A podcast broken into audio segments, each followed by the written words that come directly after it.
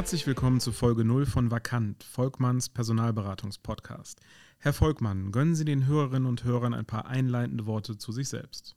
Ja, sehr gerne stelle ich mich vor, Herr Windeck. Kein Problem. Mein Name ist Jörg Volkmann.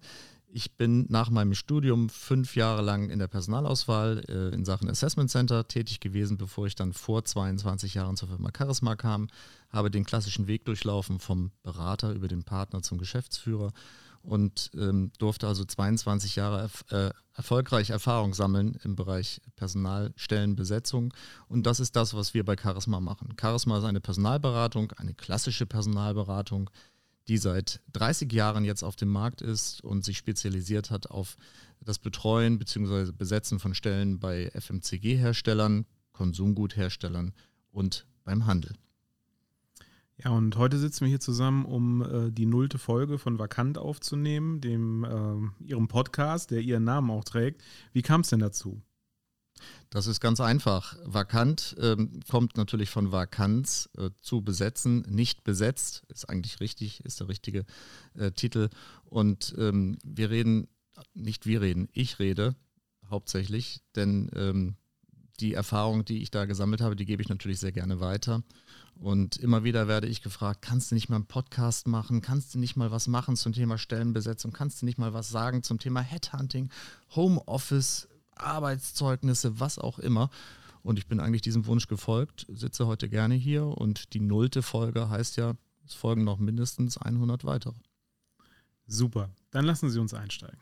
Gerne. Herr Volkmann, was macht Charisma? Ja, Charisma. Die Charisma GmbH wurde eigentlich als Campus gegründet vor 30 Jahren. Damals hießen wir noch Campus, weil wir uns rein mit Hochschulabsolventen beschäftigt haben. Natürlich haben wir uns deutlich weiterentwickelt. Charisma steht heute für Fach- und Führungskräftebesetzung. Das heißt, wir besetzen Fach- und Führungskräftepositionen hauptsächlich im FMCG-Umfeld, im Konsumgutumfeld, aber auch im Handel. Wir sind auf den Mittelstand spezialisiert, haben das Gros unserer Kunden tatsächlich hier im Rheinland, soll heißen in den Postleitzahlgebieten 4, 5 und 6, aber natürlich auch in den angrenzenden Bereichen. Wir arbeiten gerne mit dem Mittelstand, äh, da der Mittelstand sich mehr auf uns einlässt, wir uns mehr auf den Mittelstand einlassen können. Da gelten die alten deutschen Tugenden noch etwas wie äh, Vertrauen, Treue, Ehrlichkeit, Pünktlichkeit, ähm, solche Themen. Ja, und ein offenes Wort natürlich auch, das gehört auch zu diesen Tugenden. Ähm, davor scheuen Sie ja nicht zurück. Ähm, Sie sind ja auch bekannt in, ähm, in, den sozialen Netzwerken, vor allen Dingen Sing, Sing und LinkedIn, ähm, bezüglich Ihrer Kolumne, die Sie regelmäßig rausbringen, wo Sie ähm, ja aktuelle Themen ähm, rund um das Thema Recruiting, Headhunting aufgreifen und ihre Sicht der Dinge darstellen. In ihrer neuesten Kolumne ähm, sprechen Sie das Thema Corona-Lethargie an. Was meinen Sie damit und woran machen Sie diese fest? Ja, Corona-Lethargie leitet sich fast schon vom Namen her ab. Lethargie im Sinne von, ähm, ja, ich sage jetzt einfach mal Antriebslosigkeit. Ähm, wir merken verstärkt, dass wir auf Positionen weniger Kandidaten bekommen, dass es weniger Bewerber gibt. Wir hören das auch von unseren Kunden teilweise. Und ähm, das hat tatsächlich mit Corona zu tun. Würden Sie sagen, dass diese Lethargie ähm, an bestimmten Hierarchiestufen oder Branchen ähm, festgemacht werden kann oder da unterschiedlich stark ausgeprägt ist? Ähm, das kann man in der Tat hauptsächlich an Führungspositionen festmachen und an Fachkräftepositionen. Da gibt es einen deutlichen Unterschied. Während es auf Führungskräftepositionen oder für Führungskräftepositionen immer noch genügend Interessenten auf dem Markt gibt, so ist es äh, genau das Gegenteil bei den Fachkräften. Dort suchen Firmen, aber auch wir teilweise händeringend nach Kandidaten. Ich gebe Ihnen mal ein Beispiel. Ähm, auf die Position eines Vertriebsleiters melden sich an einem guten Standort, Konsumgutindustrie, guter Standort ist natürlich, äh, Windig Köln ist ja klar, ähm, auf so eine Position melden sich bei uns in der Regel 50, 60, 70, manchmal auch im dreistelligen Bereich Kandidaten. Wenn wir eine in der gleichen Firma, gleicher Standort dementsprechend, eine Position darunter zu besetzen haben, ein Key Account Manager, der an den Vertriebsleiter berichtet, dann bekommen wir vielleicht 10, 12 Kandidaten.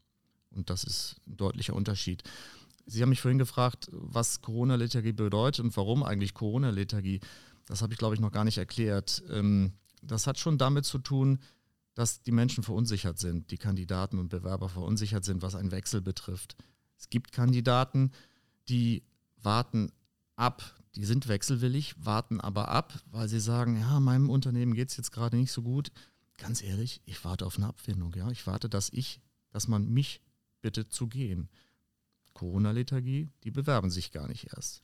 Und dann gibt es natürlich die anderen, die sagen, ja, meinem Unternehmen geht es eigentlich ganz gut. Ich würde zwar schon gerne mal was Neues kennenlernen, ein anderes Unternehmen, aber wie geht es dem anderen Unternehmen, bei dem ich mich dann bewerbe? Das weiß ich ja nicht. Also halte ich mich auch da lieber zurück. Ja, interessant. Und ähm, ja, wie gehen Sie jetzt als, als Personalvermittler oder im Bereich Headhunting mit der, mit der Herausforderung um? Haben Sie da eine andere Taktik der Ansprache? Was machen Sie da?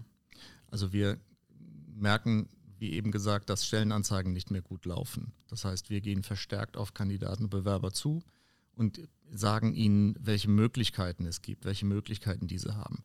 Und ganz, ganz wichtig, aber nicht erst seit Corona, ist das Thema Ehrlichkeit. Das heißt, immer ehrlich sagen, was geboten wird und was nicht geboten wird. Denn ähm, das merkt auch jeder Bewerber ansonsten, wenn sie da anfangen, irgendeinen Driss zu erzählen auf Kölsch. Ähm, außerdem äh, sage ich immer, wenn man heute nicht die Wahrheit sagt, weiß man morgen schon nicht mehr, was man heute erzählt hat. Also mit Ehrlichkeit kommt man da am weitesten.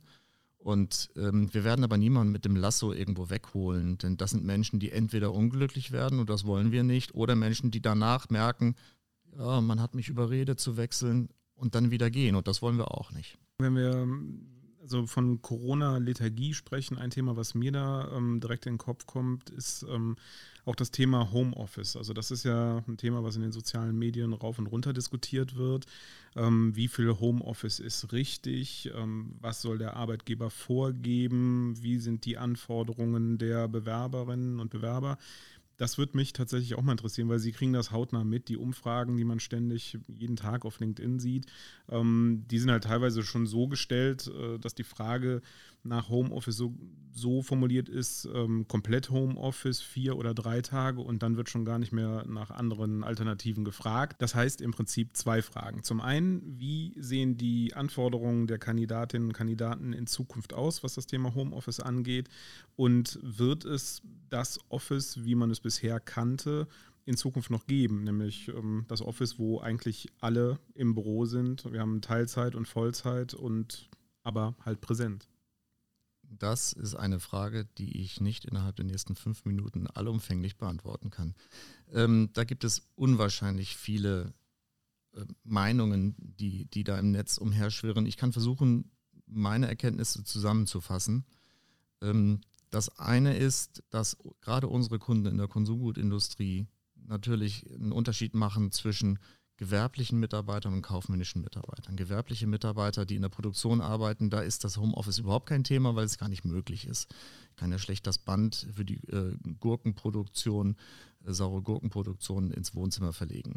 Das andere Thema ist, äh, bei kaufmännischen Funktionen gibt es wieder mindestens zwei verschiedene Arten von Unternehmen. Die einen haben vorher schon, vor Corona schon das Thema Homeoffice angeboten und die anderen haben es nicht angeboten.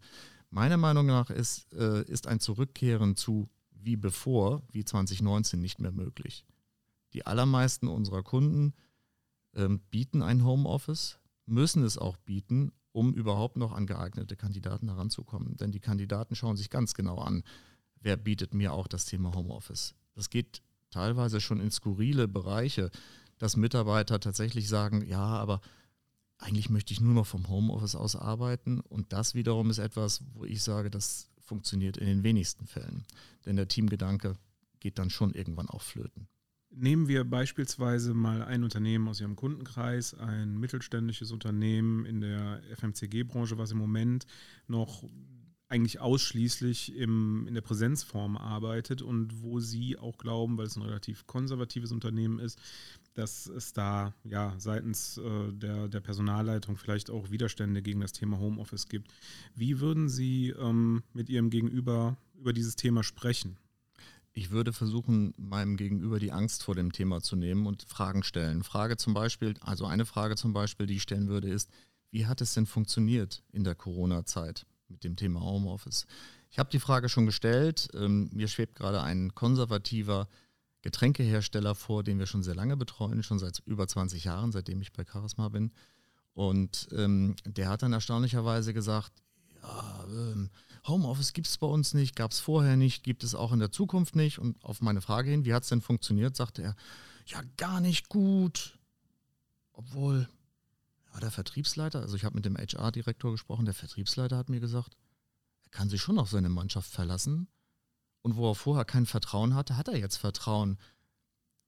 Also auf eins muss ich als Personaler, sagte der HR-Director dann, aber hinweisen, dass der Teamgedanke tatsächlich ein Stück weit zu kurz kommt, wenn man sich gar nicht mehr sieht.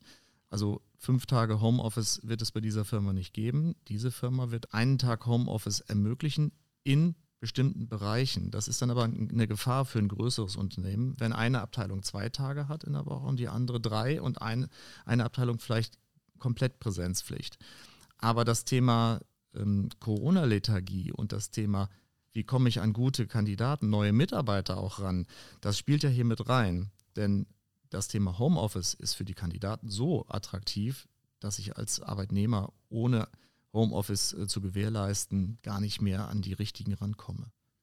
Sie haben ja auch, also vielleicht kann man ja auch das Thema Homeoffice so begreifen, dass es ein Wettbewerbsvorteil sein kann. Das kann also, sein, ja. Genau, also ich, nehme jetzt mal wieder den Mittelständler, der vielleicht ähm, im, im Lohnkostenbereich ähm, ja, sagen wir, nicht mithalten kann mit, ähm, mit Unternehmen auf, ja, mit, mit Konzernstruktur, ähm, die aber halt gegebenenfalls im Homeoffice-Bereich weniger möglich machen, würden Sie dann sagen, dass ein Kandidat oder eine Kandidatin, die ähm, ja, bei dem Mittelständler landet, auch, ähm, ich sag mal, wenn ansonsten die Rahmenbedingungen gleich sind, einen Arbeitsvertrag akzeptieren würde, der deutlich geringer dotiert ist, wenn, ähm, wenn Homeoffice äh, ja, so gestattet wird, wie es auch gewünscht wird vom Bewerber? ohne schwarz-weiß zu malen, würde ich das bejahen. Denn wenn wir eines festgestellt haben in der Corona-Zeit, dann ist es doch, dass Geld nicht alles ist, was auf der Welt wichtig ist, sondern die Zufriedenheit ist besonders wichtig. Und natürlich kann ich auch mit viel Geld zufrieden sein, ja. Aber der geldwerte Vorteil von, von Freizeit, von Vertrauen, von äh, Übertragen von vernünftigen Aufgaben, der ist so viel größer als ähm, ein, ein bisschen mehr Geld oder ein, ein paar mehr Euro, dass ein, ein solches Unternehmen dadurch auf jeden Fall einen Vorteil hat. Jetzt kommt jetzt noch das Thema Standort dazu.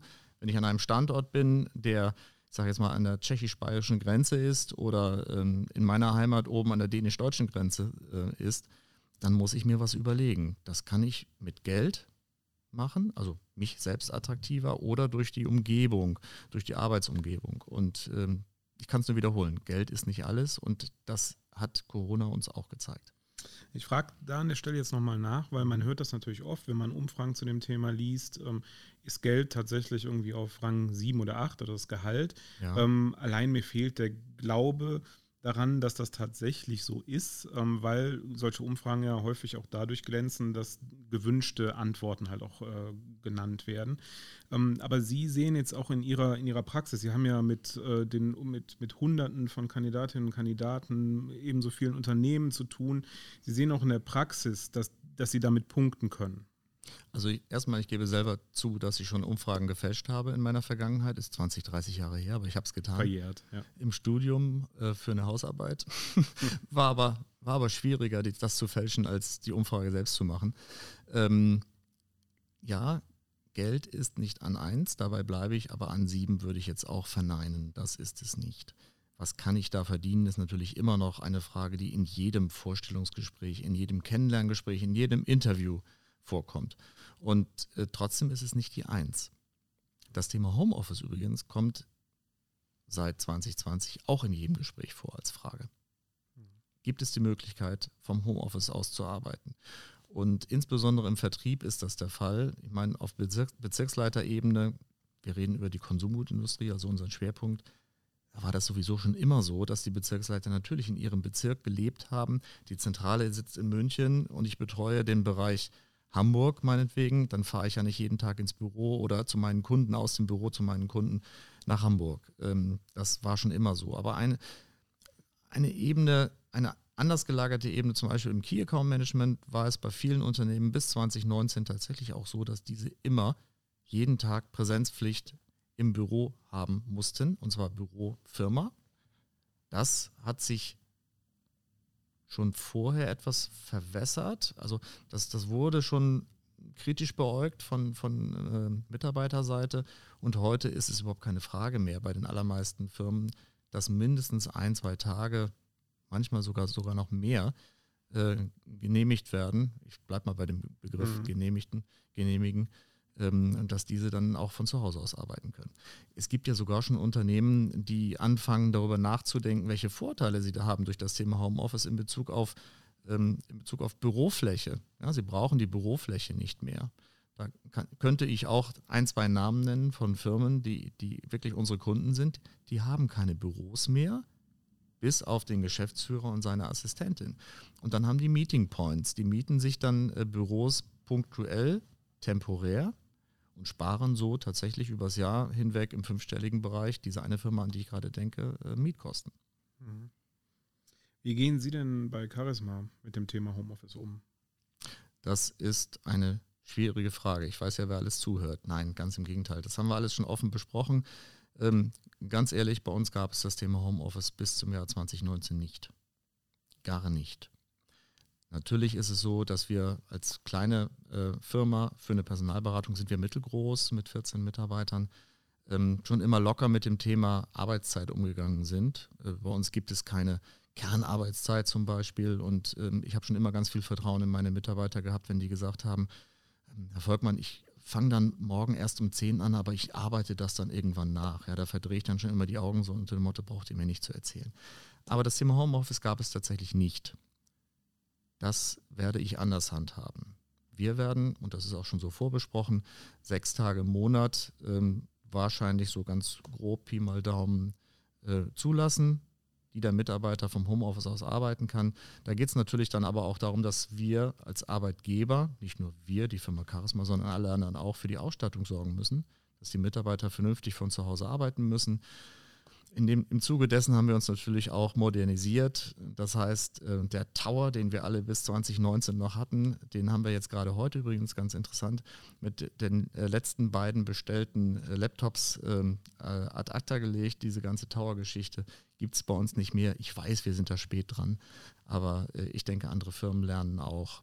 Und wir werden es so machen. Sechs Tage im Monat, ein bis zwei Tage die Woche. Und da kann man mit mir aber auch mal sprechen, wenn man, wenn es heißt, ich muss jetzt aber diese Woche mal vier Tage vom Homeoffice aus arbeiten, weil der Hund krank ist oder die Oma gepflegt werden muss oder was auch immer, ist ja auch kein Thema. Denn ich habe gemerkt, Entschuldigung, dass ich das gerade noch sage, also ich habe großes Vertrauen in meine Mitarbeiter, tatsächlich, habe das ein bisschen lernen müssen, das gebe ich auch ganz ehrlich zu, das war am Anfang nicht leicht, es war auch für mich als Führungskraft nicht leicht, allen gerecht werden zu wollen. Das heißt, ich habe versucht am Anfang, mich täglich bei jedem zu melden über Teams. Beziehungsweise Skype am Anfang noch, aber über Teams. Und das ist richtig auf die Kraft gegangen, also auf meine Kraft auch. So viel Kraft hatte ich am Ende nicht mehr und habe dann aber auch gemerkt, es läuft ja auch so. Und die Mitarbeiter ähm, haben das zwar gewertschätzt, aber täglich war dann doch zu viel. Der eine oder andere hat sogar gesagt, ja, also Sie müssen mich dann nicht kontrollieren. Und ich habe immer gesagt, das ist genau das Gegenteil, was ich will. Ich will nicht kontrollieren, ich mache das für dich, nicht für mich. Nein, Herr Volkmann, das brauchen Sie nicht. Also, ähm, ich habe gelernt, dass ich meinen Mitarbeitern vertrauen kann. Ich hoffe, dass das viele Chefs, viele äh, Führungskräfte gelernt haben und äh, denke, dass das auch in vielen Fällen der Fall ist. Aber ich ruder noch halb zurück. Was ich auch gemerkt habe, ich habe zwei Mitarbeiter, die während der gesamten Corona-Pandemie vielleicht ein oder zweimal im Büro nur waren, obwohl es zwischendrin, von den Inzidenzien gut möglich gewesen wäre, auch ins Büro zu kommen. Ich habe natürlich niemanden gezwungen. Und so ein Stück weit geht da der Teamgedanke verloren. Also ich kann jeden Arbeitgeber verstehen, der sagt, ich möchte meine Schäfchen um mich herum haben. Schäfchen streichen wir, also meine Mitarbeiter um mich herum haben. Ähm, ich bin da so ein Schäferhund, ja, ich passe auf, auf meine Mitarbeiter auf. Der Teamgedanke ist, wenn alle dauerhaft im Homeoffice arbeiten würden, nicht da. Hm. Das klappt in Extremsituationen wie Corona. Ja, jetzt müssen wir alle durch und die Umsätze gehen in den Keller und unsere Kunden bestellen nicht mehr, hauen keine Aufträge mehr raus. Ähm, da klappt das dann, aber das haben wir ja jetzt nicht mehr. Sieht ja eigentlich ganz gut aus und ähm, auf der äh, Corona-Bühne und insofern denke ich, dass diese Ausnahmesituation einfach nicht mehr da ist und der Teamgedanke, den müssen wir jetzt auch wieder leben. Also wir müssen jetzt, wenn alle wieder mehr ins Büro zurückkommen, ähm, müssen wieder zu einem Team zusammenwachsen und das geht von zu Hause aus nicht. Also ich kann jeden verstehen, der sagt, ich möchte möglichst viele meiner Mitarbeiter möglichst oft im Büro sehen.